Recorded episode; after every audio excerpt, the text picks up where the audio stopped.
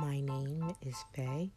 and welcome to my podcast, The Confessions of a Sex Addict, which entails the lessons that I have learned these last 10 years from when I lost my virginity on July 14th, 2011.